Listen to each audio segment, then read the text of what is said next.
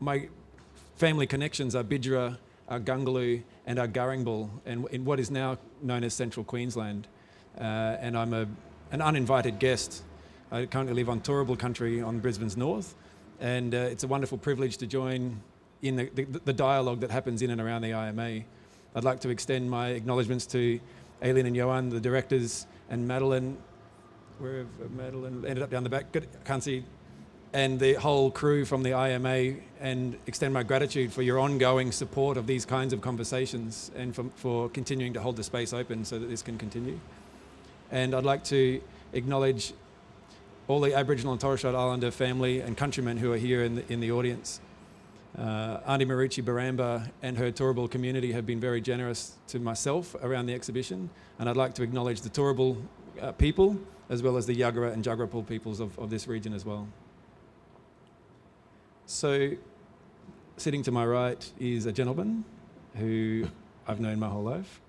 And Uncle Steve, would you please tell us who you are and where you've come from to be here tonight? Yeah, no, look, it works too. Um, I'm from a place, you might see my shirt here and it says Wura Binda. Wura means kangaroo and Binda means sit down, so we come from a place where the kangaroo sat down. Wura Binda is basically like Cherbourg. If, if you know where Cherbourg is, it was a mission, or they used to call them missions, communities, whatever. But they were basically formed when we were when when genocide was happening. So prior to the missions happening, people were getting shot out left, right, and centre. Man, woman, baby, child, because of they wanted the productive land and all this sort of stuff. But there was good, good people around that said, "Oh, we can't be doing this." So that's when they rounded up all the people. So if you look at my shirt again, it has 52 tribes, so it says 52 nations. So that's just Woorabinda. Cherbourg would probably have 52 nations that went there as well. I just need to tell you this in case you don't know, but so say our families, and it happened to my family, where the brothers and sisters couldn't see each other because they were in dormitories. Uh, some of the families were split up, so between Woorabinda, Palm Island, Cherbourg, and even Yarrabah. So he, he could be my brother, but he was sent to Yarrabah so I couldn't talk to him. I couldn't talk lingo, you know, we couldn't do the cultural practices. But I was very fortunate to have a father that had had a fantastic, fantastic knowledge. Mm. And he, he just passed away a couple of years ago, but anyway. Uh, so I was able to get a job at the school. I had a couple of series of heart attacks from my own fault. And so I worked down the Woorabinda State. I didn't know what I was going to do. I'm a diesel fitter by trade. And they said, Oh, you want a job at the Woorabinda State School? I said, Yeah. Oh, well, I said, I don't know, but I'll give it a go. Anyway, uh, the language program is going so excellent. If you want to have a look, look at Woorabinda State School on the website and you see our little kids and they're so fantastic, you know, three years, four years later. So that's one part, that's the biggest part of me. And uh, the other part of me is these wooden objects that we've got sitting in front of us. And when I seen a TV program which was 60 minutes and it showed Aboriginal art in, in Bali or wherever the hell it was, and all the people that think things are real and they're not, you know, like this stuff is fair income, real stuff, and we could talk about some of the stuff. There's uh, things called rosewood, lancewood, sandalwood, well, false sandalwood, and poplar box uh, samples here. But I could talk forever and ever and that's what this fellow's here to shut me up. but we could start with the poplar box, I guess. Yeah. Could I? Yeah. Before we go there, Aunt, could you? How are we related? Could can you oh. please frame that for how how you and I seem to be here? Okay. Be here? We're related through his grandmother. In our way, his grandmother was my sister. So my father had 64 nephews and nieces, and I'm one of those 64 cousins, I guess, if you want to call it. And so I'm the second youngest of those cousins. So a lot of our, out of that 64, probably be flat at being 10 left, I guess. There's not many left out of them older people. So I've got a cousin out at Woorabinda and he's 80 years of age and he's still knowledgeable, you know. So I've got all the knowledge from all the old people over the conversations. But when I was young, I didn't think I listened and I didn't think I had memory retention because I drank copious amounts of alcohol and all the rest of it. But now that I've gone back out to country 28 years ago, and things started to come back, all the memories, and then I can, and Dad kept on coming out, you know, every couple of months, and, and he'd say, "This bush, that tree, and this one there." I said, "Here, stop, stop." Just tell me three things every time you come out. So in the 28 years, I was able to grasp the whole knowledge. Yeah, that's how we're related to the the the uh, to Dale and quite a few other cousins. Yeah. And there's also Uncle John Yeah, Uncle John's back walking around well. here somewhere. His his grandfather was also my dad's brother, but his his grandmother was my dad's niece. Yeah. Yeah. And uh, f- for those who've seen the exhibition and might be familiar, in Gallery 2 is a work that shows the oral history of Mr. Tim Kemp, and, and that's Uncle Steve's father. Mm. Oh, he's got many stories. That's one one story, and then after he passed, I found a few more stories that are absolutely fantastic. And so, what we want to do, seeing that we've got the language program in our school, and we've made templates, and we've got it into the curriculum and everything, how to assess it, and what they're going to learn every term. Now we've got to make the resources. So, because we were observation people, you know, we could see everything. So people might look at a kangaroo, and then they go and shoot that kangaroo, but they might have shot the wrong kangaroo. You know, no one takes time to look at the creatures anymore. So even a porcupine or an echidna, even the people that were living at Woorabinda didn't realise how to tell a male from a female. Didn't know that they really laid an egg and where did the baby suck milk. So porcupine got no lips, so how's he going to suck milk? And the other thing is they take mirrors and torches and look up logs to find them. Which is my dad and um, his brother-in-law used to go out bush and they put a tarp down, play cards. Ooh, listen over there. Oh, that's one over there, Timmy. My dad's name was Timmy. He'd get up, walk over that way, pick up a porcupine, put him back in the sack. Because when they're mating in wintertime, they whistle out. And I think it's something like, you know, Yeah. like you think it's a human. Like a little trill, hey? like a little trill. yeah. So all the secrets of the creatures we're going to put into books, into the resources for kids to learn. So this term we might learn about the porcupine. Next term we might learn about uh, emu. I don't know whether you've ever seen a video on YouTube, but Dad was telling me how you attract emu. You lie on your back in the long grass and wriggle your legs around. And the emu, being an inquisitive creature, comes and he looks over. He looks over the grass, and Dad's lying on the back with the with the nulla nulla like this. He's lying on his back like that. When the when the emu look over, he bang, smack him in the head, you know. But anyway, I was telling the kids about this, and I actually found the video clip on the YouTube. Well, Mm. Unc, there's, speaking of paying attention to animals and the ecosystem, Mm-hmm. plants. Mm-hmm. So there's been one particular tree that you and I have been talking about Oh. for about a year, and you've been telling its whole story, which is very complex. I think basically, yeah, I'll keep raving on about everything else, and we've only got a little bit of time, haven't we? Mm, a couple of hours, but Oh, okay. Well, I can talk for two hours now. But anyway, um, what we got here is a, what they call a kulaman. You Yeah. you should put them over there. This is the most important tree to my tribe and probably to every other tribe. But just just hold that up. You've seen this, eh? So basically, the kid said, "What's a kulaman?" I said, "Well, before Mitre 10 or IGA or whatever, you know, that was our dinner plate. So the woman would go out in the bush and put all the berries in. That one be our berries and gather the fruit and whatever, other whatever, and put our meat in there, whatever. But, but that one there is actually for baby. So one time I seen a woman walking around with their baby strapped to their back with one of those machines back in the 80s or whatever it was. Well, this is the first original baby carrier. so they'd tie the baby in that, tie it on the back, and off they go on walkabout. So that, that was uh, one purpose, but it's out of a tree called poplar box. The poplar box is actually a gum tree, and it's called P O P L A R. So when my dad told me a story about wood, I, I looked up the scientific name and the Latin name and all the rest. But anyway, this tree is so important. So first of all, gathering food, baby. Now let's visualize the poplar box. And when they get to about, oh yeah, and a normal gum tree, you know what a gum tree leaf look like? This one's round. The poplar box and the poplar gum that's on the coast are round leaf gum trees. There might be more, but they're the two that I know.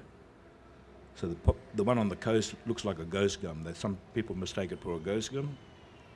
But that one, that one there, the round leaf, um, when the tree is standing up, nine times out of ten, it's hollow. And especially when they've got these lumps on it. See them lumps there? That's the sap pushing out and saying it's, it's hollow because I don't know, for some unknown reason they grow hollow. So if we could imagine, just have a think and we'll go around the audience probably. eh? Yeah. Say a gum tree's, say, there's this tra- standing up and it's got branches that are broken off, it's got holes in the side and all this type of stuff. What creatures actually live in it? Has anyone got any ideas? Yeah, just yell it out. Cockatoo. Gliders, sugar gliders. This bulk, if you have it, have a think. Possums, I heard goanna here. Yeah. goanna, bats, yes. Snake, uh, yeah, some snakes, yeah. Not so much when it's standing up. But uh, bees, you know. So when I got down, I started making out the list, and I said, "Oh my God, okay." And then later on, the tree falls over. Okay, what creatures live in the tree now? It's lying on the ground. So a few more. Echidnas, yep. Uh, this other little marsupials like kangaroo rat, they love them logs. So, so when them logs are lying on the ground, there might be another one over here. And the kangaroo rat, if you observe him, he don't just hop through the scrub like that, you know. He look, look at, and he run to the next one. So that's why it's important to leave some of them logs on the ground too, for them type of creatures. So he's one. Your porcupine, snakes, now rabbits go up it too, but they're not natural. Um, and the termites get into them, and so that's why the echidnas can roll them logs. You want, you want to see the size of the logs that those echidnas can roll How do they do that? with with their powerful muscles. They're so powerful. If you try to put them in an esky, and you don't put a concrete block on top, they're gone. They can escape into the day, but they're as strong as. But yeah, so lying on the ground, standing up, they got these type of creatures. Lying on the ground, they got those type of creatures. So I, I laughed to myself one time. I said, "Oh, that's our IGA," you know. That's our market, that's our supermarket, where these trees are, all these creatures are here, honey and all the rest of it. And, and the, of course, down the base of it, um, most of the graziers leave them trees. They won't bulldoze them, so you see a whole heap of trees bulldozed, but the plantation of box, they will leave it. Because, the, according to the scientists, the box put phosphate back in the soil, and it's really, really good grazing country. But if they knock it over, if they knock them trees over, it'd be erosion, erosion and drought. So some clever grazers out there must have learned off my ancestors. So there's one particular family out there, which is the Dunn family, and the doctor is Dr. Mary Dunn out there, and her grandfather worked with my grandfather, and her father is on tape saying he never seen any European people. He knocked around with all them Aboriginal people you know, never seen never seen a white man out there. So he knocked around with all the black people, and he talked our lingo and everything. So I've got him on tape talking some names that I never heard, you know. But the Dunn family and families like them, they employed my people before we went on to the communities, and kept us safe.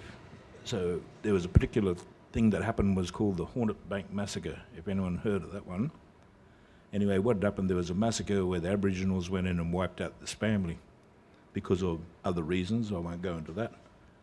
Anyway, the sons were away, and when they came back, they made it their lifelong ambition to kill every man, woman, and child living along the Dawson River. And I'll probably tell, tell you, tell you his, their name. They were Frasers. And in history, if you look up on Wiki or whatever, whatever, he is the biggest mass murderer in uh, Australian history on recorded, but the ones that weren't recorded. So, what, to get to the point was they came onto this property at Woorabinda and uh, said, We want to shoot them blacks. And, and this Mr. Dunn said, You can't shoot them blacks, they're our blacks, they work for us. So if it wasn't for him, I wouldn't be sitting here. He wouldn't be sitting here. The other cousin wouldn't be sitting here. Probably uh, at least two or three thousand of us wouldn't Yeah. be sitting here. Yeah, Yeah. yeah. So did I get off the point then? Uh, not really, not really. It's all one big network. But you were talking be- before about the poplar, uh, the um, phosphorus. So grazies and the the phosphorus. phosphate, yeah. What country does the poplar box grow in typically? It You grows reckon? in crap country, but it, but it enhances the dirt. The same with same with brigalow. If everyone knows about brigalow, it's another wattle. But where brigalow is the best grain producing property, so obviously some wattles put nitrogen back in the soil. We didn't know that, you know, back in the old days. But when I started researching, the, and also where brigalow grows, there used to be inland swamps. So some of us older older people might have remembered when we went to school, we learnt about the Brigalow Belt. The Brigalow Belt run from Charters Towers all the way down to New, Newcastle. And where the Brigalow Belt, me and Dad were driving around in the 70s, out, out, where, out where we are. He said, that's strange. I said, what's that? This used to be all Brigalow country. He said, where Brigalow is must be where coal is. And guess what? That's where all the coal mines are. So, so by the trees, my dad could say, we could be driving along at 100k. He said, "Oh, medicine there." I said, "Hey, how do, how you work this out?" And he's, you know, like 80 or 90, and he could still see I'm driving at 100k. And he said, "Hey, medicine there," and I never ever worked out how he did it until just recently. And it was about what trees were there, what the colour of the soil was, what the fall of the land was. But I finally worked it out. And um, to, so there's a famous one that everyone probably knows about is Gumby Gumby. It's everywhere, but we're not making money out of it. Somebody else, some foreign people are making money out of it. And whether they got the right one is another story. But um, I don't know where I was going to go with that. Uh, medicine on on the highway. Oh, yeah, yeah. So you'd have to look for certain species. So, say our Gumby Gumby, the first tree you might look for would be uh, what they call Moreton Bay Ash. Another one that we look for is what they call false sandalwood. So, Moreton Bay Ash is Eucalyptus tessellaris. The false sandalwood is M. Eremophila mitchellii. I don't know whether I'm saying some of these words right, but or M. Moth, moth oh, got no teeth, so I can't pronounce it good. But yeah, uh, a bit of bark, which is another type of tree. Uh, actually, the foreign foreign plant is prickly pear. Prickly pear loves the same soil as gumby gumby. But uh, Dale's got one grown in his yard on the coast where it shouldn't be, and it still grows, but hasn't got the same qualities. So when you grow a tree out of where it is, and the minerals that are coming out the so- soil to make that tree magic medicine, I don't think it's the same. So if I, I've got trees growing out where I am, and I prune them, look after them, and you got to pick them at the right time. Once again, if you don't pick them at the right time, they haven't got the right medicine. But the bonus with mine is, what I feel, is that if I pick it, I grow it, I pick it, I make it, and I give it to someone, it's more powerful because it came off my land. And also the things when you make stuff, what my dad always said, like these things here, every piece, every scraping you take off, you got to put your mind into it. So especially the weapons. So you, you're making a nulla nulla, and I'm making it for Dale. Please protect Dale. Please protect Dale. Please protect Dale. So it might take you two days, three days to make that, and you get your sweat, wipe the sweat in. Um, if his totem was, say, a emu, uh, now we've got linseed. Hey, Now we've got linseed oil, but I would put emu fat on there for his totem. Why? Put my sweat in. pardon me. Hmm? Why, why? What are some of the reasons why? Well, we put any sort of animal fat in, but it'd be preferable to put your totem fat in because that's your nulla nulla that I'm making for you. That's when you make it, but by rights he should make his own, Mm. and he should pick his own tree. Mm. So people that come out there like me, like Johnny, came out just recently, and he, uh, well, actually 12 months now. And when he came out first, he didn't know too much because he was a city slicker. He actually lived in Brisbane here for quite a few years. And so, first of all, I showed him the trees, and I said, now it's your turn to pick your own tree. And when you pick your own tree, that's more important. What would be a fairly standard process in picking a tree or negotiating that? Say, Granddad's driving down the highway, or I've been driving with you, and you sing out, "Hey, boom there." Yep. What would be a process involved there? Well, first of all, once again, the fall of the land. What species is grown. And usually, most of the weaponry wood grows on red, rocky, little tiny pebbly soil, and it's really infertile. It's not good for anything else but growing rosewood, and it's usually on rises. Very rarely it's on a flat, but in some cases it is around Duaringa area, but most places it's up on the hills. And then you, that's that's your rosewood. Your lancewood's the same. Right. Yeah.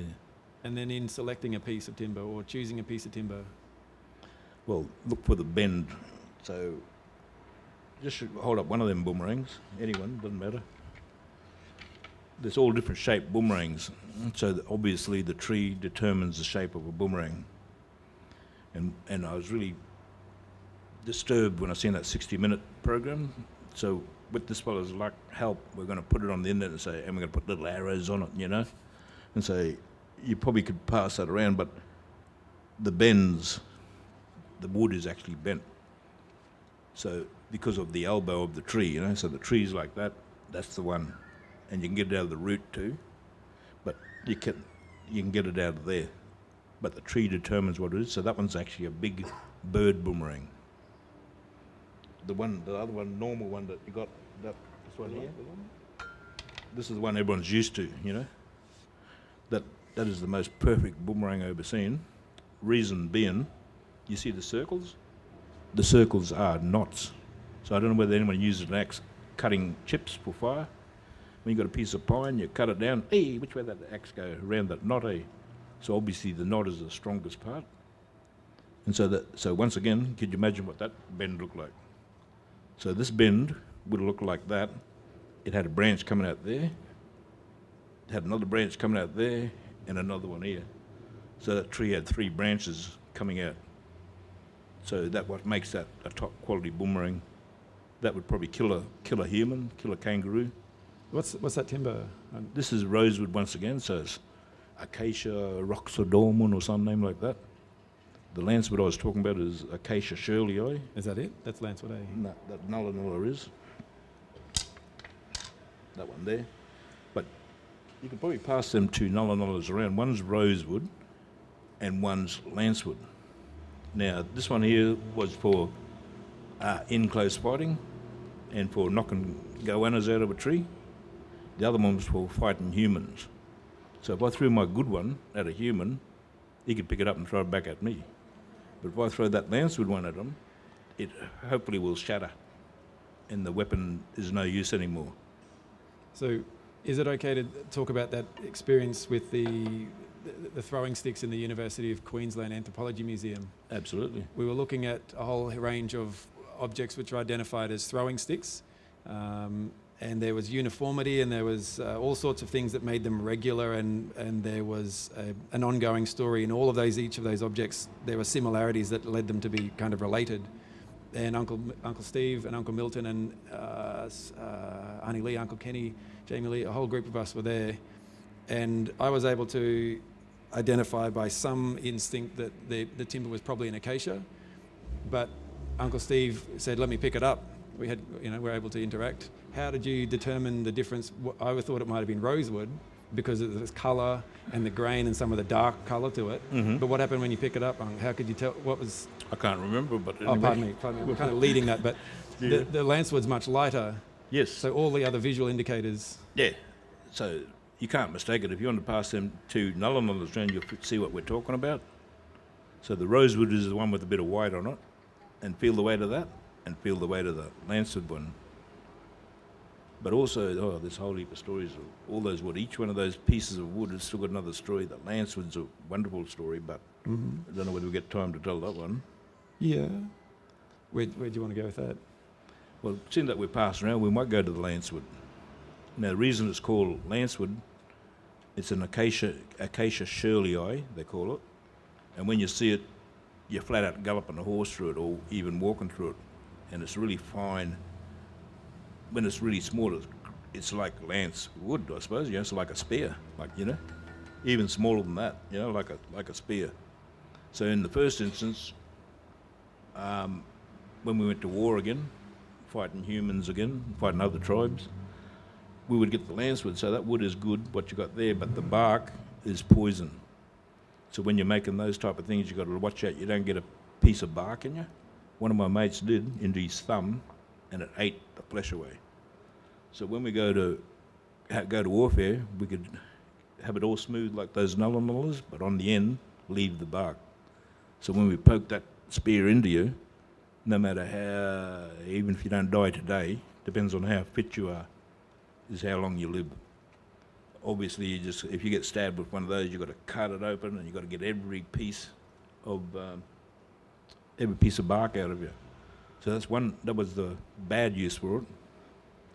And the other use is for boomerangs, spears, uh, proper or spear tips. Uh, but the other secret of that lancewood, it also grows in crappy country.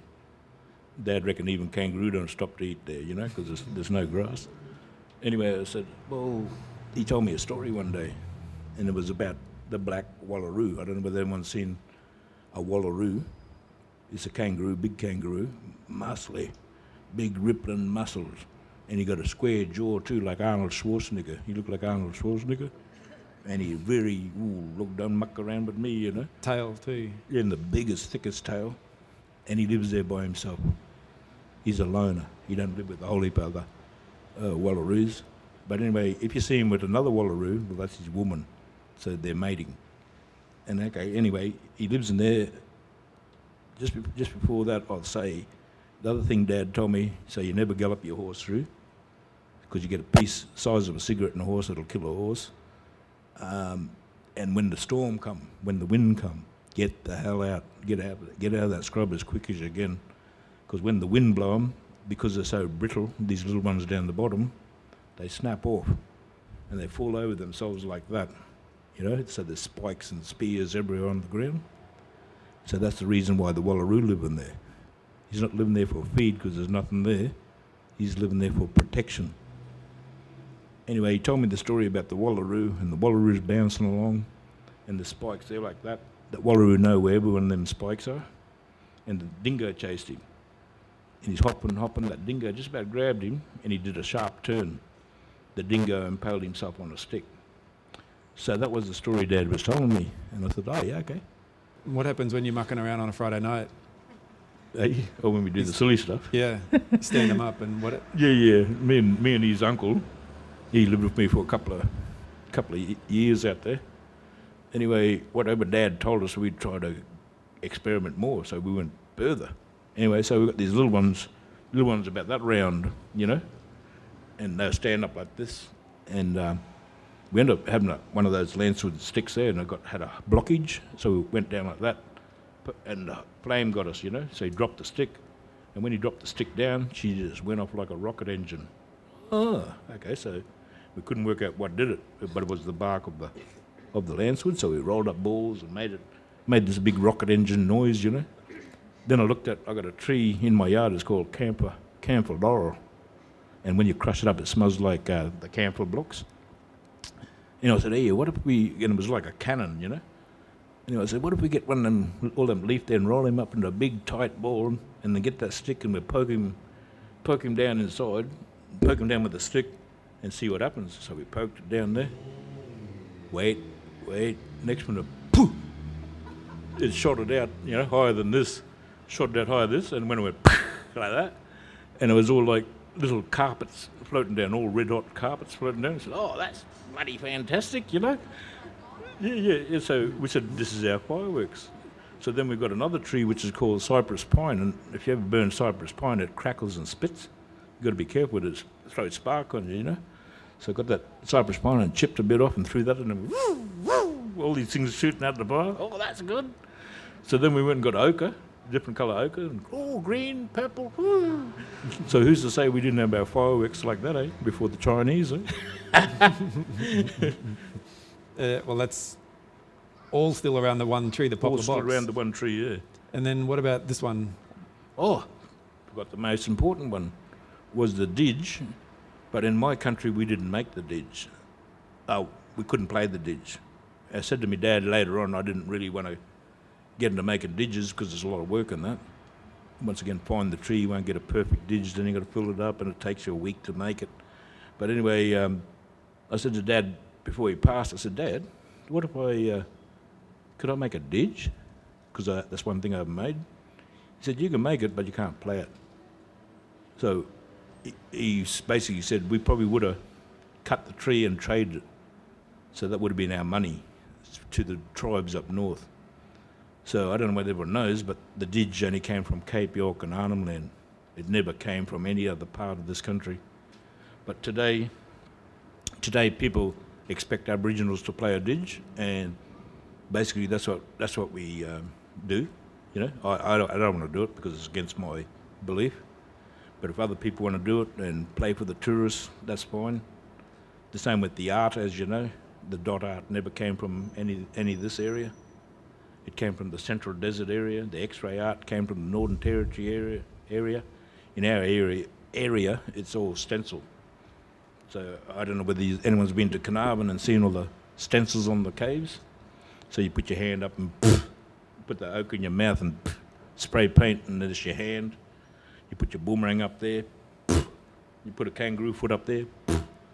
But what that is telling you is this one here, as far as I know, means give. The left always means give. So you see a whole heap of lefts. So when you go to these rock arts, you have a look. Oh yeah, oh most of them are lefts. So I come here, please protect me. I mean you no harm, you know. And that's what you're saying when you put that hand up there. But when you see the right, you took something. So when you see the right next time, have a look and see what they took. And beside that would be a boomerang, a spear, a, a emu foot, or whatever, whatever. That one there means many when you see two of them. So it might be left. I come to give myself to your country. By the way, I took many of these. you know? Yeah. But But yeah, you can actually read it. Read it to people who going, oh, big deal. You know? oh, that's another. That's a whole nother night. Maybe come back tomorrow Whole night. heap, But, whole heap, yeah. but um, so we've poplar box is still there and lancewood, but then there's the rosewood and all the other hard timbers. And talking about the, the poplar box for didgeridoo trade Mm-hmm. and the other timbers for, for trade. Yeah, the rosewoods would be the most in the central Queensland area. Would be the most powerful tool out, most powerful wood out.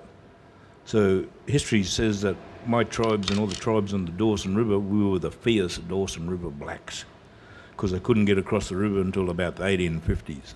We kept on repelling, and because of our weaponry. So see, see the, the, the weaponry. Oh, that's a that that's that's the woman's stick. But my uh, grandmother, she was the best. She could knock six men out with that. no one mucked around with her. But um, yeah, it's a yam stick, so digging for yams, but also a fighting stick. And uh, once again, I was showing someone there before. You hold like that. We should know this, but Dad got it off his mother. This is woman business. But if you hold it like that, well, obviously someone will smash you on the on the knuckles. If, if you hold it like that, so you got to hold it like that, and you can actually operate it really good, and you can actually block. You know, put it down in front of your body. But um, I've been waiting for some of my nieces to come out to see if I can show them. But the new generation is pretty. I don't know what's going on there. lots of, lots of things? But um, That this way here. Too busy looking at the thing. so this is uh, obviously for, for providing food, providing mu- like multi-purpose. But And then there's also Grandad Jack's little two ones. Oh, well, so yeah, that, that's the woman one. Then you got the two nulla nullas, but think of picture the two nulla nullas without the knob on the end. And if you think of Chinese kung fu type of stuff, we had two fighting sticks. So Dad's brother was the one that knew how to use it. Anyway, Dad told me a story about they were ringers, they were cattle workers, and they had a scrub bull charge them. So a bull that never seen no humans. And um, back in those days, they used to shoot them to because they didn't want to get the other cattle wild. But anyway, this one charged Grand uh, Uncle Jack on the ground, and Uncle Jack had them two fighting sticks in his saddle, and he grabbed them quick, and the bull charged him, and he stepped aside, hit that bull on the kneecap, and as he went down, he hit him in the back of the head, dead. So like a thousand dollar, a thousand dollar, a thousand kilo scrub bull, two hits, and so that's. There's a funny story there too, I suppose. But Another one afterward. hmm? Afterward, but that just indicates the the um, the understanding of you know the pressure points Yeah. and these kinds of things, which come into play with the, the not only the, the, the bigger women's one, but also the men's Yeah. one there. But you know what? It sounds very vicious, but it wasn't. Right, Um, right, right. But say me and this fellow had a disagreement, it'd be more a test of skill. In the same with when you want to use those nullars, you've got to use them like that. You've got to rock them. So just enough to, what do you call it, disable, Yeah, or demonstrate your demonstrate your skill. come to a mutual agreement. Yeah. So it wasn't kill straight away, it was demonstrate skill. So me, me and him fighting, I'd try to hit him on the elbow, make him drop it. I'd try to hit him on the kneecap, make him fall to one knee. Then you'd pull that up there and say, Do you want to keep going? And they would go, No. And then get up and shake hands. The, other, Right. the other part is he'd probably stand over there behind, uh, not behind the wall, but over a bit further. If if we really had a dispute, he'd have three spears and a woomera. Where'd that woomera? Ah, here we go. We're leading to this. This isn't actually the proper woomera. This is my woomera. And I asked Dad, was it all right to make one of these? He said, in a pinch, but it's not proper. So you actually put your spear in there, and you hold it with the fingers like that, and then you, man, can you propel it? Can you propel it? You could probably throw a spear a good 50 meters, but you'd have to, you wouldn't really kill anything there. You'd have to get like 20 or 30 meters close to something. But anyway, he'd have this. He'd have three spears. He goes stand over there. He's got to plant his foot, which means you cannot move. You've got to keep your foot where it is. Plant your foot. Then I throw the three spears at him, and he would, you know, use this to deflect the spears. Dad said, "You never go like that, though." to deflect the spear, and that way going to get through your through your guts. But anyway, his turn. He knocked them all away. Um, my my oh yeah, he, I threw spears at him, so he knocked them away. Now it's his turn to throw spears at me, and I knock them all away. That's it. We shake hands, all good, we're equal. A mutual respect, eh? But if his spear got me, I was in the wrong. And Dad even reckoned the tribes used to sometimes stand across the creek or the river and throw spears at each other just for sport. And if we got one of them, well, it was meant to be. He was something wrong with him, you know. And what's this timber here? This one, I'm, Oh, this one is uh, sandalwood. We don't normally make woomers out of that. This is the Eremophila mitchellii. It's not the sandalwood that you buy as incense sticks. It's our Australian sandalwood, but the grain is so beautiful. That's why that's why I did it. But really, this purpose of this wood is smoking. In our particular country, you see the smoking ceremonies. This, this the leaves of that, we get that, and we probably put it in one of these coolamans, and we light it up, and we could smoke this whole place out, you know, with a couple of handfuls. It just smokes so much. We, when we smoke people's houses out, you're flat out seeing your hand in front of your face, you know. what produces that smoke? No, n- no idea, but it's The just a oil? oh yeah, yeah, yeah. Yeah. Okay. That, I don't know whether the oil produces it, but yeah, probably. You When you get the leaf, you crush the leaf in your hand, you can smell a beautiful perfume. It actually leaves a lovely, beautiful perfume around. And inside the wood, if I was if I was to hand this around, you had a knife and scrape that, you could smell smell the perfume.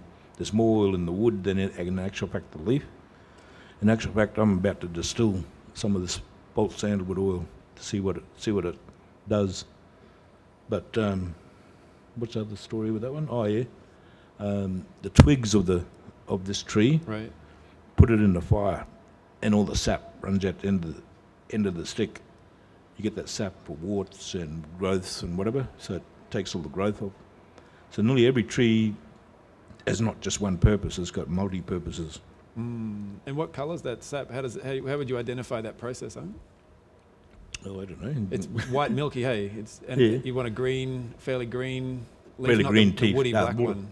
very rare. Yes, couldn't be a dead one because it's got no sap. Right, right. So you break a green green one off and it's got sap in it. And I don't know whether you've seen it in the fire. Some wood. If you- you've got a wood fire, you see that oozing out. You know. But it's about observations. You know, people observe, observe this for years, and do people use their eyes now? Not really. Eh? The kid, where my phone? You know, where there? Look there. You know. And they can't smell nothing anymore. You know. They can't hear. They can't see. They can't smell. They can't hear.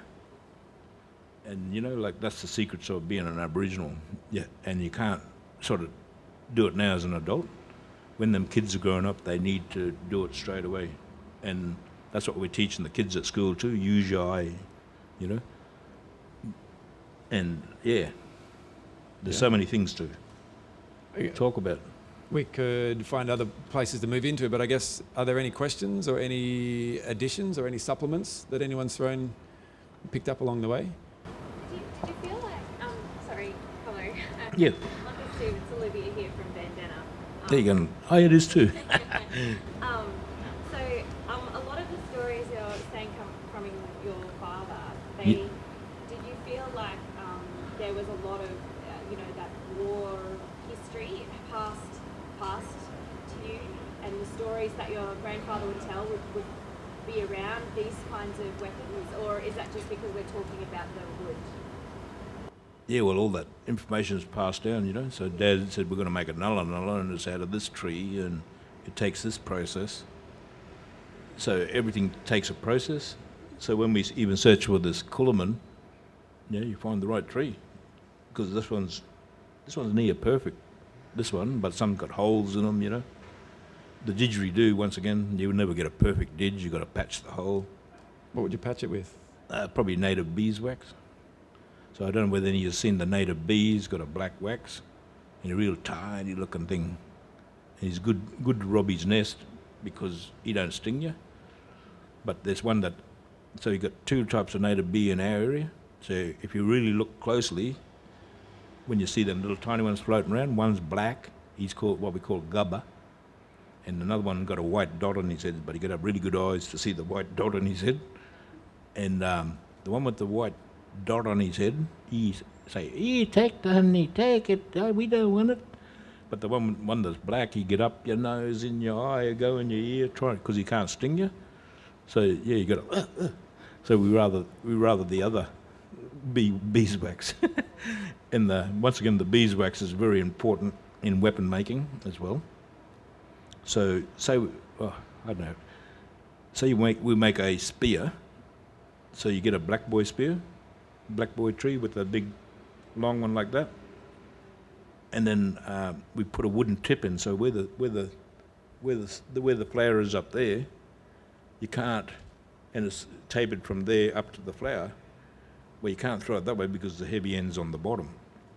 So anyway, so we get we get it in there, we hollow it out, and we get a nice big wooden barb, you know, big sharp spike, and we put that into the into the into the black boy spear, and may we may use the resin of black boy. It's really really good glue, but at the same time sinew out the kangaroo tail. You can actually when you cut a kangaroo tail, you can see all the white sinews. That's our string.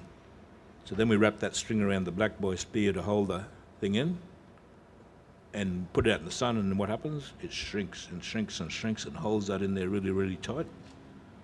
So when it gets wet, it'll get loose and that thing will fall out. So what you've got to do is get the native beeswax and put the beeswax around it. But if you put beeswax around it by itself, it'll it'll rub off and fall off. But mix it with sand, it sets like concrete. So we use the beeswax also for spear making, and also for um, stone axes, and the sinews. So I'm- when I go back to Woorabinda, the emus are looking really good. It's going to blow a few emus away, get the fat, because the fat's very lovely uh, for making medicine, and get the sinews out their leg to make the stone axe. So if you imagine imagine the stone like that, we've got to got to cut a stick like that, and that goes onto the stone, and then we pull those two pieces together with the kangaroo with the emu sinew. Once again, if it gets wet, it'll come loose. So once again, coat him, coat him with that, and sometimes then glue him in with the uh, black boy resin. So the black boy plant is unbelievable. What you can do with that. What are the? There's multiple um, ways that the black the, the the black boy, is really significant. What are, there's, there's a whole series there. I think there's Well, the resin for a start. yeah. uh, it attracts the bees when they're in flower, and you can actually lick lick the resin off the flower, uh, the honey. You know, it's beautiful. So we go around licking all the black boy plants, you know, and yeah, it attracts the bees, so you know which way the bees are or where they're located. The way uh, Dad used to tell me some ways of tracking the bee. So we were talking about that little tiny bee. And I said, "How you track them?" He said, "Oh, you can get a little bit of flour, and you can throw it on that bee, and because they're so tiny, you can follow him to the tree. But guess what? Eyesight you'd have to have. But the kids can see it, so you take kids out with you. Their eyesight is so brilliant. So if you if they came to that black boy thing, you throw the flower on them. Another thing is a cobweb. Dad would get a cobweb and put on it, and you can much easier to see. You know. So once again, the importance of that tree, the importance of the nectar, the importance of the um, even even when the tree's dead. So if you see a black boy tree dead, pick up all the pieces, and there's your fire starter. And you go and buy these fire starters from Mitre 10 or whatever. Why is that? You were describing at the night what that exactly is. Well, the resin's still in the in the in the leftovers. The segments of the trunk, Yeah. and so the resin's really you can- flammable. You can actually see it. You can see all the reddish. So uh, we go and collect that resin. So when you see a uh, black boy and way the grass goes down like that, when a fire goes through, that's when it oozes resin. So after the fire goes through there, you look around underneath, but you've got to be careful when you lift up the fronds. Could be snake under there, but anyway, lift it up with a stick first, and then down the bottom, you'll see these like little marbles, and that's how the resin oozes out the tree. And they fall into the hollows, and they're worth. They would have been worth money. People would have traded that. So people, we just seen us. Where we see them black boys? Just here. Uh, north side. Yeah, so there's a whole heap of black boys somewhere over this way. We have to go and check that out. Because um, each foot, before it comes up to the grassy bit, I think they said 100 years old. Yeah, well, that's what Yeah. the, the yeah yeah. Yeah, so say you see one six foot, I've seen them six foot, so 600 years old, which is, which is another thing in regards to trees. When you see a tree and you know it, and it, it could be, it could be 600, 400, 300 years old, and other people walk past and, and me and my dad say, "Oh my God!" They say, "What? That tree? What? That tree should be that big." You know, so you get freak trees like that. Yet person goes and cuts them down, but I wouldn't even dream of touching it because it's, because it's that old, you know. But other people want to cut it, you know. Mm. And that leads us to the budgeroo. Mm. Go on then. We- Did I have any budgeroo? budgeroo. I didn't bring it. Nothing here. Maybe we left it. But anyway, budgeroo is the bark that we wrapped our people up in to bury them. So the bark, cylind- bark cylinders. And the other other part of that is the reason why Woorabinda was formed where it was, because we're full of budgeroo, and we had a lovely creek flowing behind my house, which is called the Mimosa Creek. And because we had the bark off these trees, so you could actually take the bark off. Say this was a tree here. When I went to school, I'm learning on the circumference, you know, pi r squared or whatever the hell it is, you know. anyway, Dad reckoned just put one tree there, and another tree there, and that's how long the that's how long the bark will be when you take it off, right? So the bark would come off, and it's like sheets of, especially during the war years, when you couldn't get corrugated iron. They used to, even even the graziers had budgeroo huts and budgeroo houses, but that bark would last a hundred years if it didn't burn down. Post the post, what they use the post for was fencing. So Dad put a fence down in the 1930s or something, and he went out. We went out to the place in the 1990s. He said, "There should be a fence line over here." So we walked over. Sure enough, the fence line was there, but there was no wire. It had rusted out a long time ago. But the posts were still in the ground. It's termite resistant. It won't burn. So there's more more qualities with it. Um, but we came across the biggest budgeroo that I've ever seen. But me nephew reckons it's another bigger one. And this budgeroo was three men holding hands around the base of it. In the DPI book, says it only grows to 10 metres. This one's 40 metres high. So obviously, this tree could have been there before Captain Cook even hit Australia. But if you get a sawmill fella come in, oh, that's a beauty, you know. And you can when I bought had some boomerangs, but we didn't bring them. We don't normally make boomerangs out of them, but, but because this tree had dropped a branch, I said I can't leave this line here. So I'm going to make a whole series of miniature stuff put and put into glass cage, you know, because when you feel that wood, if you're into it, oh, can you feel the power? So people might think we're silly, but uh, you can feel the power. We, we talk to, so, so I went and got a mm. porcupine, i got to say, thank you, ancestors. Mm. No matter where I get it, eh, whatever we take. But I don't really want to take anything off this country unless I really have to. Mm. So, pre- preferably, once again, those weapons come off my country, they're powerful. But if I got weapon off this country, it wouldn't be as powerful to me because it's not my traditional country. But not many people think about that anymore. We think, me and my nephew and me and his uncle, they think too deep. With They think, well, that even our own relations think we're crazy. Well, Well, hey, Yeah, and that that um, you know you're a maker, you're a sculptor Mhm. in many ways. That comes over into what I do in, in my art practice. And now Uncle Milton made that first um, women's digging stick Mhm. for the first time. Granddad Tim's story was painted in the Art Gallery of New South Wales. Yep. So all of that links back to all of the cultural knowledge and the sensitivity, and particularly around protocols, around the care in the, the even the invitation to, to have access to re- resources, and then the, the asking of protocol and, and uh, process, and then the interacting with the timber or the other, particularly an, uh, particularly animal animal life. If there's a life taken, there's there's very specific process and way that, that occurs. So Yep. uh, often uh, conversation can be quite kind of surface level, but what we've been fortunate to do with the contemporary art practice is to be able to bring and start to open up the discussions around all of the depth, the significant depth of the protocols and all the other different cultural and spiritual consideration, as well as ecological consideration that comes into an object. And so, as Uncle Steve being a carver and your father being a carver, Uncle Milton being a carver, it's not just a wooden thing, is it? No. Like I said, you've got to put your mind and your sweat into it. If you don't do that, and you've got to be in the right frame of mind too, you know. So if someone's making a violin or something, I'm told that they've got to think sweet, sweet music. It's going to play sweet. Same with the guitar, whatever, whatever. Well, that's the same thing with anything, even that coolaman. Got to put some thought into it, and it's going to support the baby, and you know mm, mm. or whatever you made it for. We've given a few of them actually to a daycare down here in Brisbane. Actually, Johnny, Johnny did. He made his first coolaman and gave it to these people down here, and they take photos of the babies. They put a kangaroo skin in there, and they put the baby in. Yeah, so that's that's the way it would have been. We didn't have a camera back then, but you know. stencil.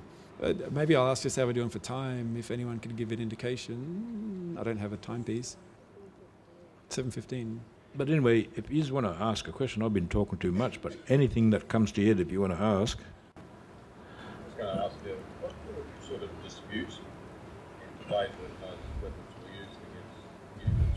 What what would be the typical dispute well, scenario that was probably the dispute of people invading our country. And so we were criminals for standing up for the country. And there's debate going on in regards to Anzac Day.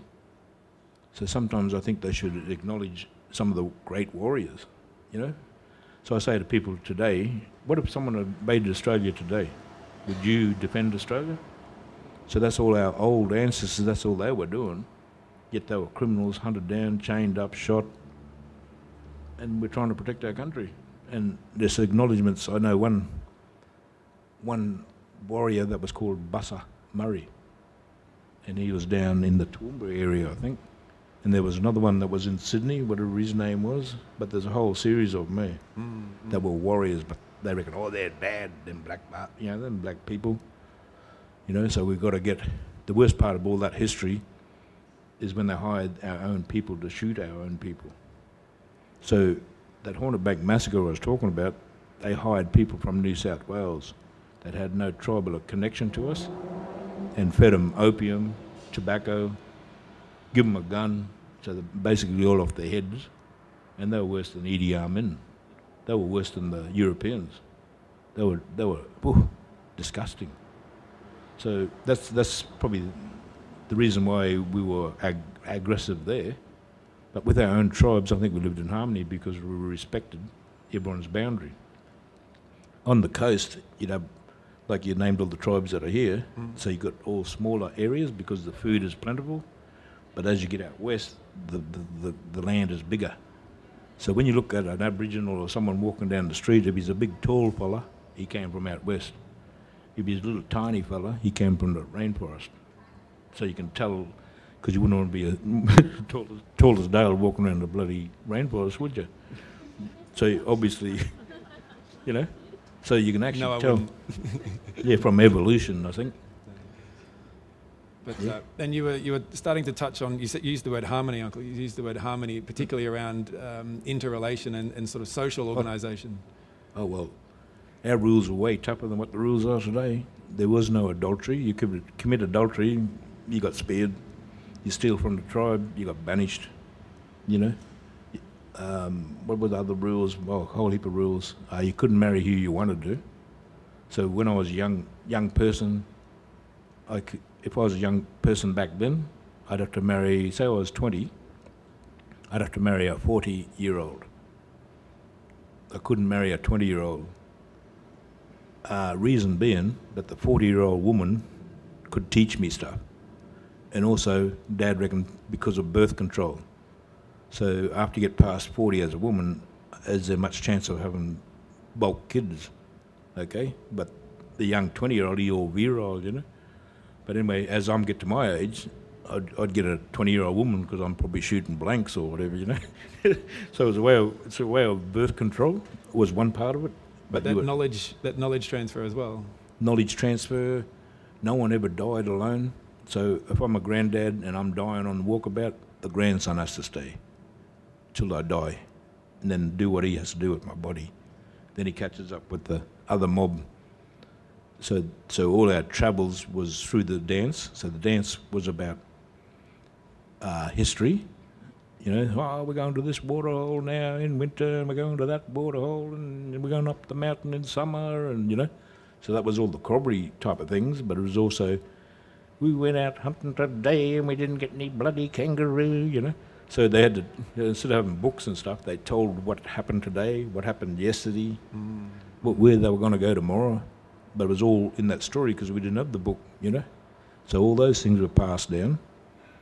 To, to put it into a simple form, it's probably more complex than that, but And what about the Duaringa one where they painted up with the arrows on them?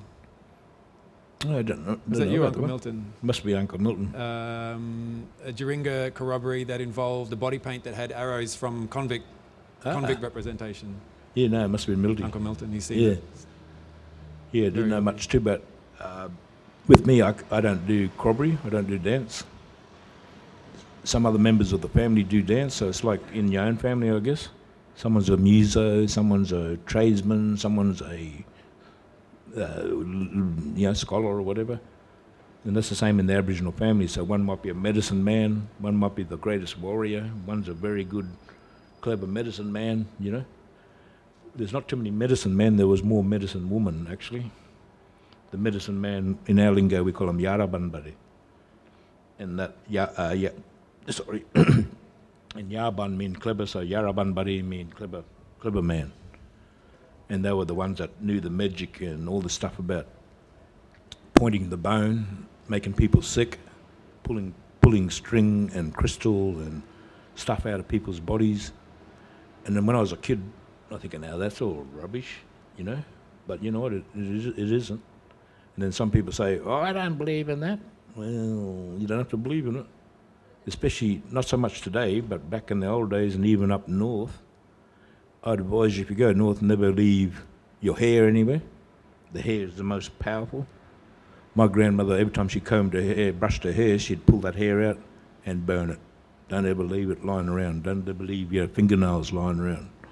Don't even don't even leave your clothes on the clothesline. When you go when you go out north, never ever leave your clothes on the clothesline, especially the women, because uh, you heard heard them about they can sing you, and there's people that can still do it. They can still sing that girl and make that girl come to them. Now that sounds like unbelievable, but the people that really really know, with all the ritual practices like witchcraft, you have to have this special tree, and you got to have this special fat, and you got to have this special feather. You know, so the emu feathers and emu fat are very, very important to us, not only in, in everyday living, but in magic. Which way? Hmm? The big emu up there.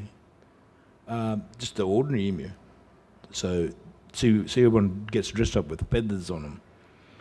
You know, so the Mm. feathers are used there: feather belts, Mm. feather hairbands, feather tails. So when um, the the ones down this way, the Western Murrays, and the desert air, air, district, they're the ones with all the feathers. You ever seen photos of that? And they've got little downs on them. So one fellow in the dance group, he's the bleeder. So he's got to got to cut himself, and all the rest dip the feathers in and stick them all to their body. So, so it was just used in special dances, and they used to make them big, them big pointy feather hats.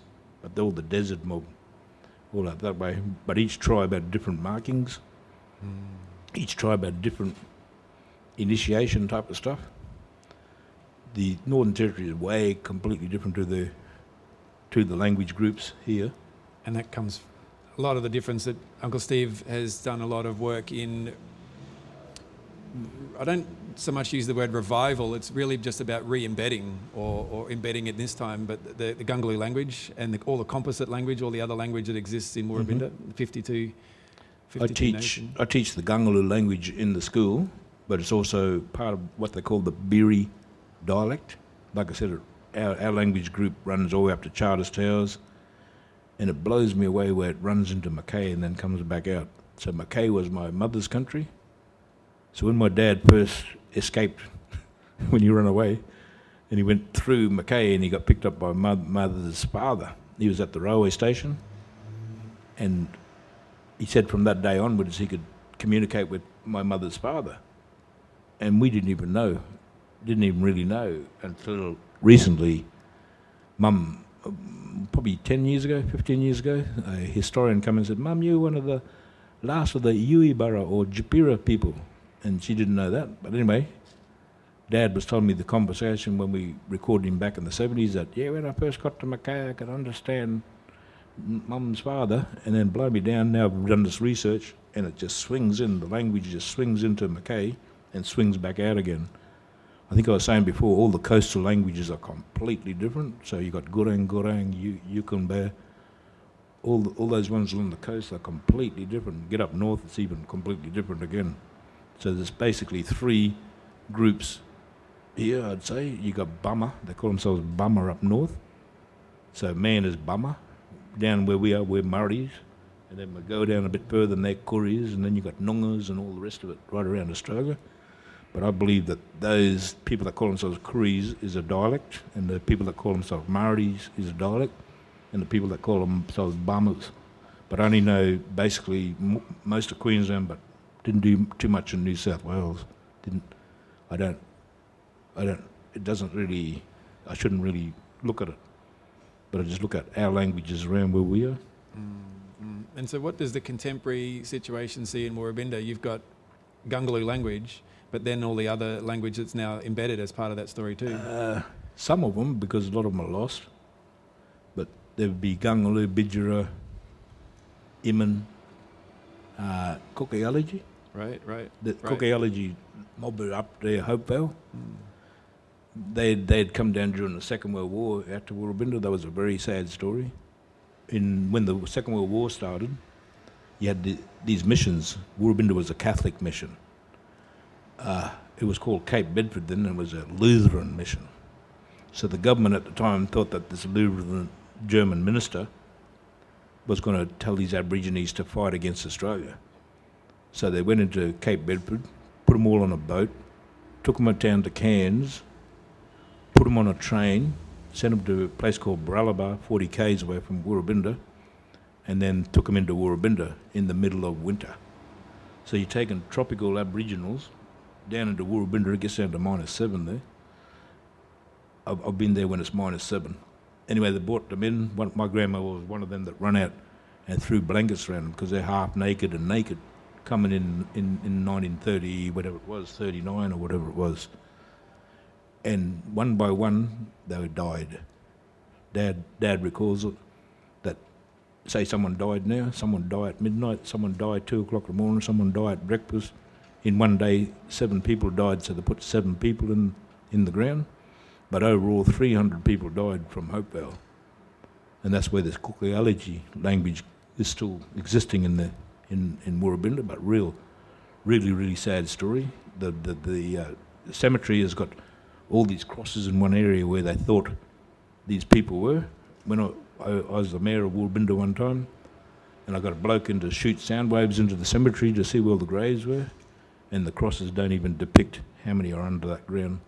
So that's probably a, the saddest story in Woorabinda, what happened to those people. We, we were all right, you know, we didn't get massacred, but they did by the flu.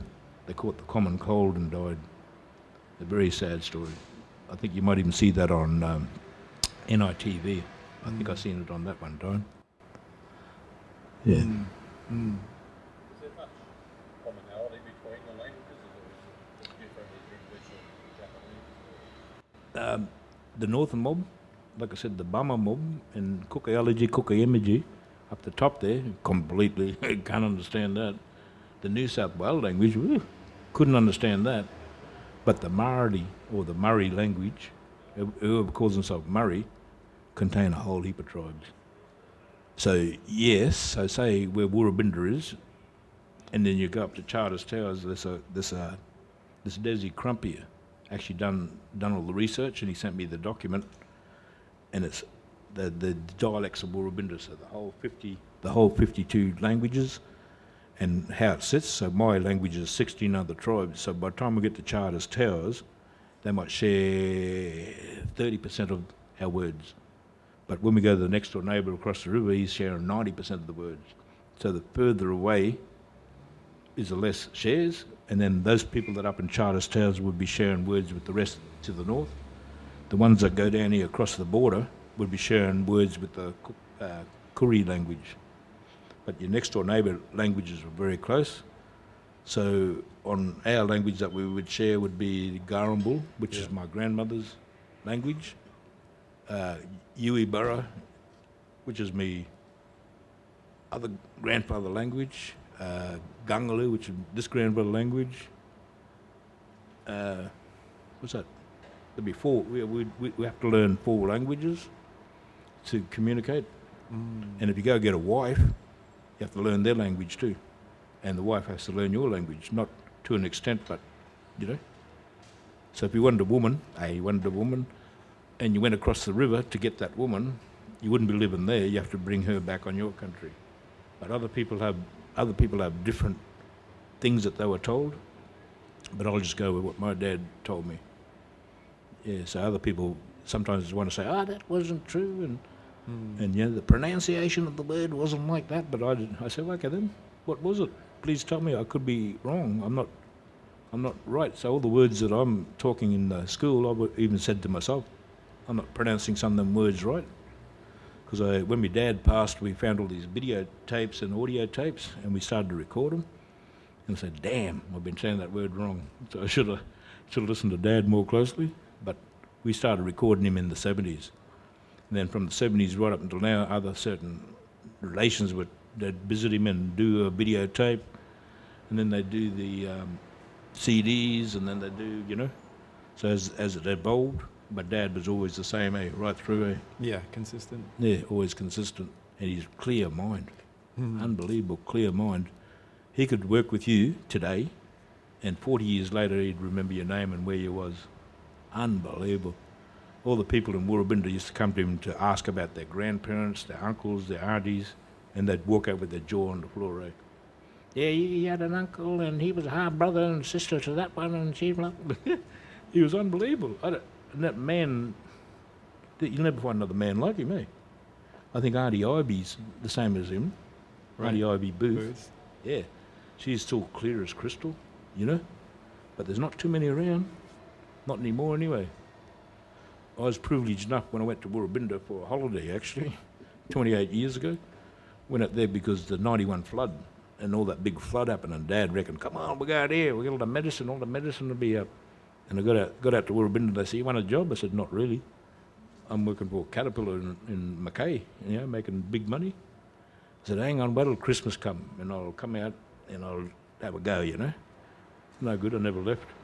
But um, the amount of knowledge that I've got out there before I would have been a mongrel old diesel fitter, probably all worn out and broken by now. But um, the every day, like people say they're bored, I don't know what the hell I'm doing tomorrow. I wake up and whatever's happening, you know, oh, it's raining, so we'll do this, or it's not raining, or it's cool, or we're going up the mountain, we're going to the river, we'll go hunting. So it's so beautiful to live out there.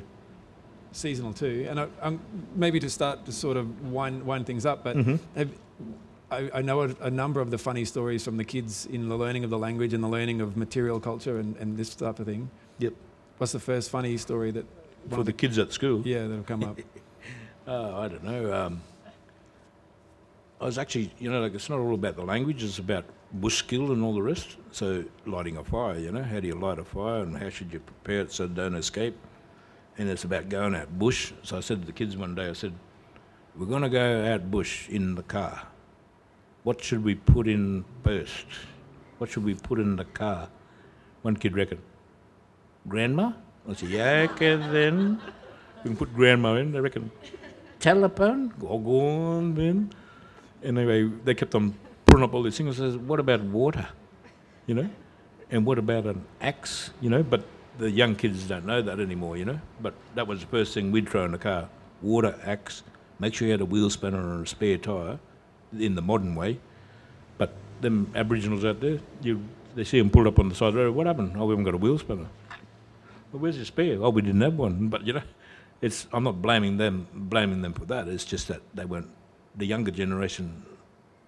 Not I'm not saying all, but some were not taught that way, and they're too busy into their well, especially these days with their iPads and stuff. You know, but but telling them that type of stuff, and then how do you hunt a creature, and what is that, what is that footprint on the ground? You know, but the the the, the best ones is oh they're not funny stories, but um, the the thing that I like the most would be um, saying, you know, before we had dinner plates, we had this. Before we had a knife, what did we use?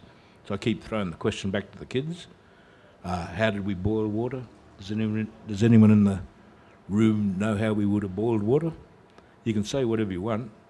If you got a, you know, have an imagination and say, how do you think we boiled water? Anyone want to have a go at it? So we, I say before we had pots and pans and saucepans. So so today we get say get the medicine, the gumby gumby, we put in a saucepan, we boil the water, and then we drink drink the liquid. Okay, what happened when before Captain Cook ate here? So does anyone got an idea or have one have a guess of how we boiled water? Who said that? Very good. So how would you do do with the hot rocks? You just took all the fun out of it. so say say you had this. It could be one, but it's a burl. You see them big lumps off the side of the tree? That could be one way. So you light the fire and you put these rocks in, and what rocks should you put in? The ones that don't explode. But they're usually the shiny, smooth river rocks. And if you've got the wrong one, it'll explode. But the, the shiny ones, depending on how much you want to boil it, is um, fire here. And when the rock is hot enough and you've got your water and your leaf in there, boof, put it in and boils the water.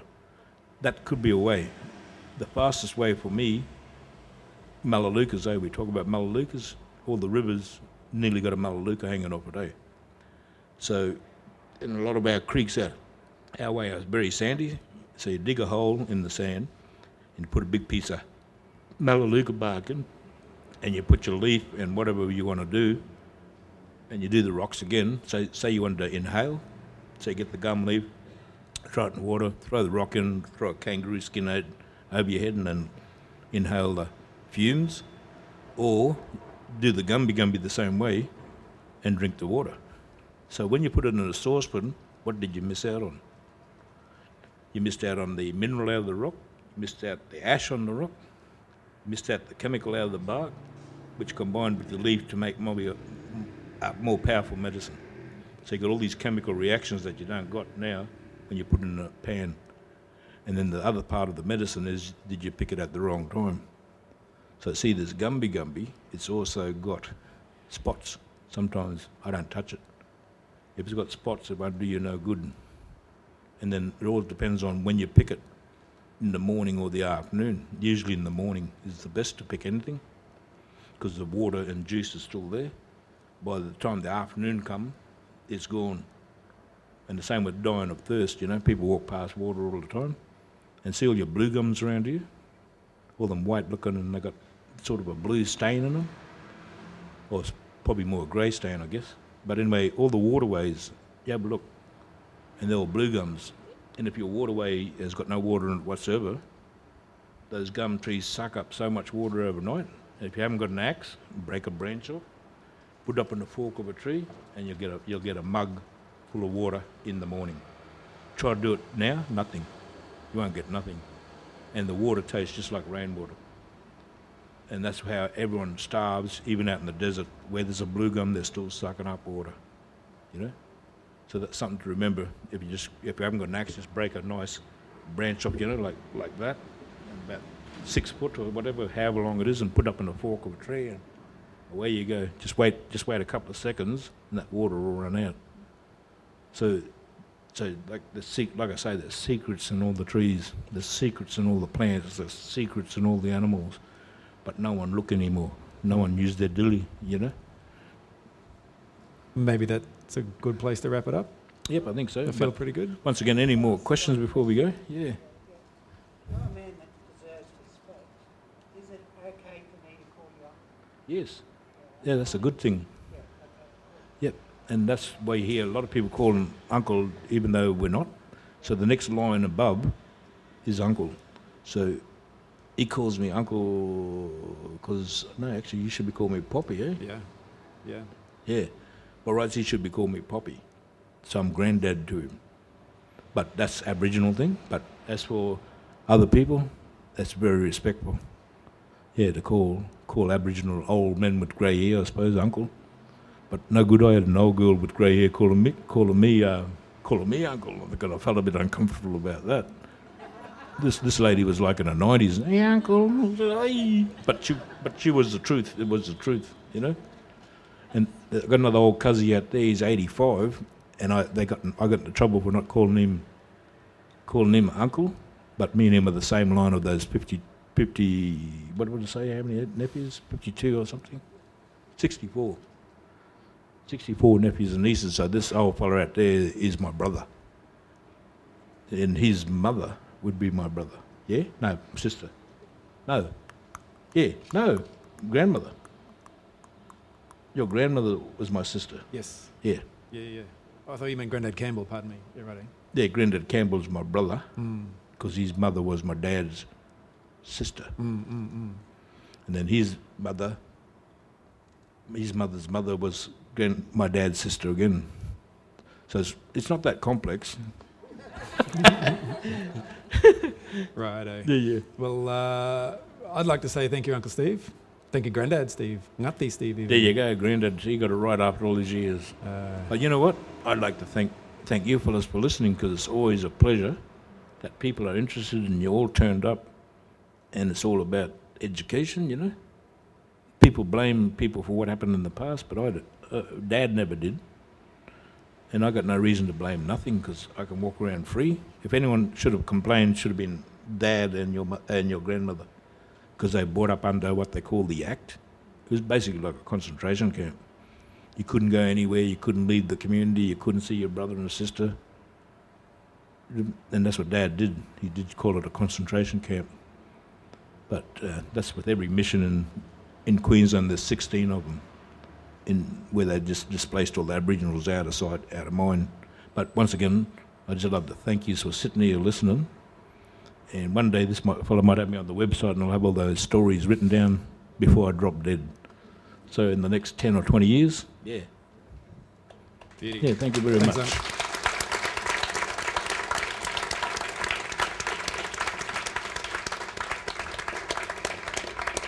Righto. And thank you all for coming. Thanks so much.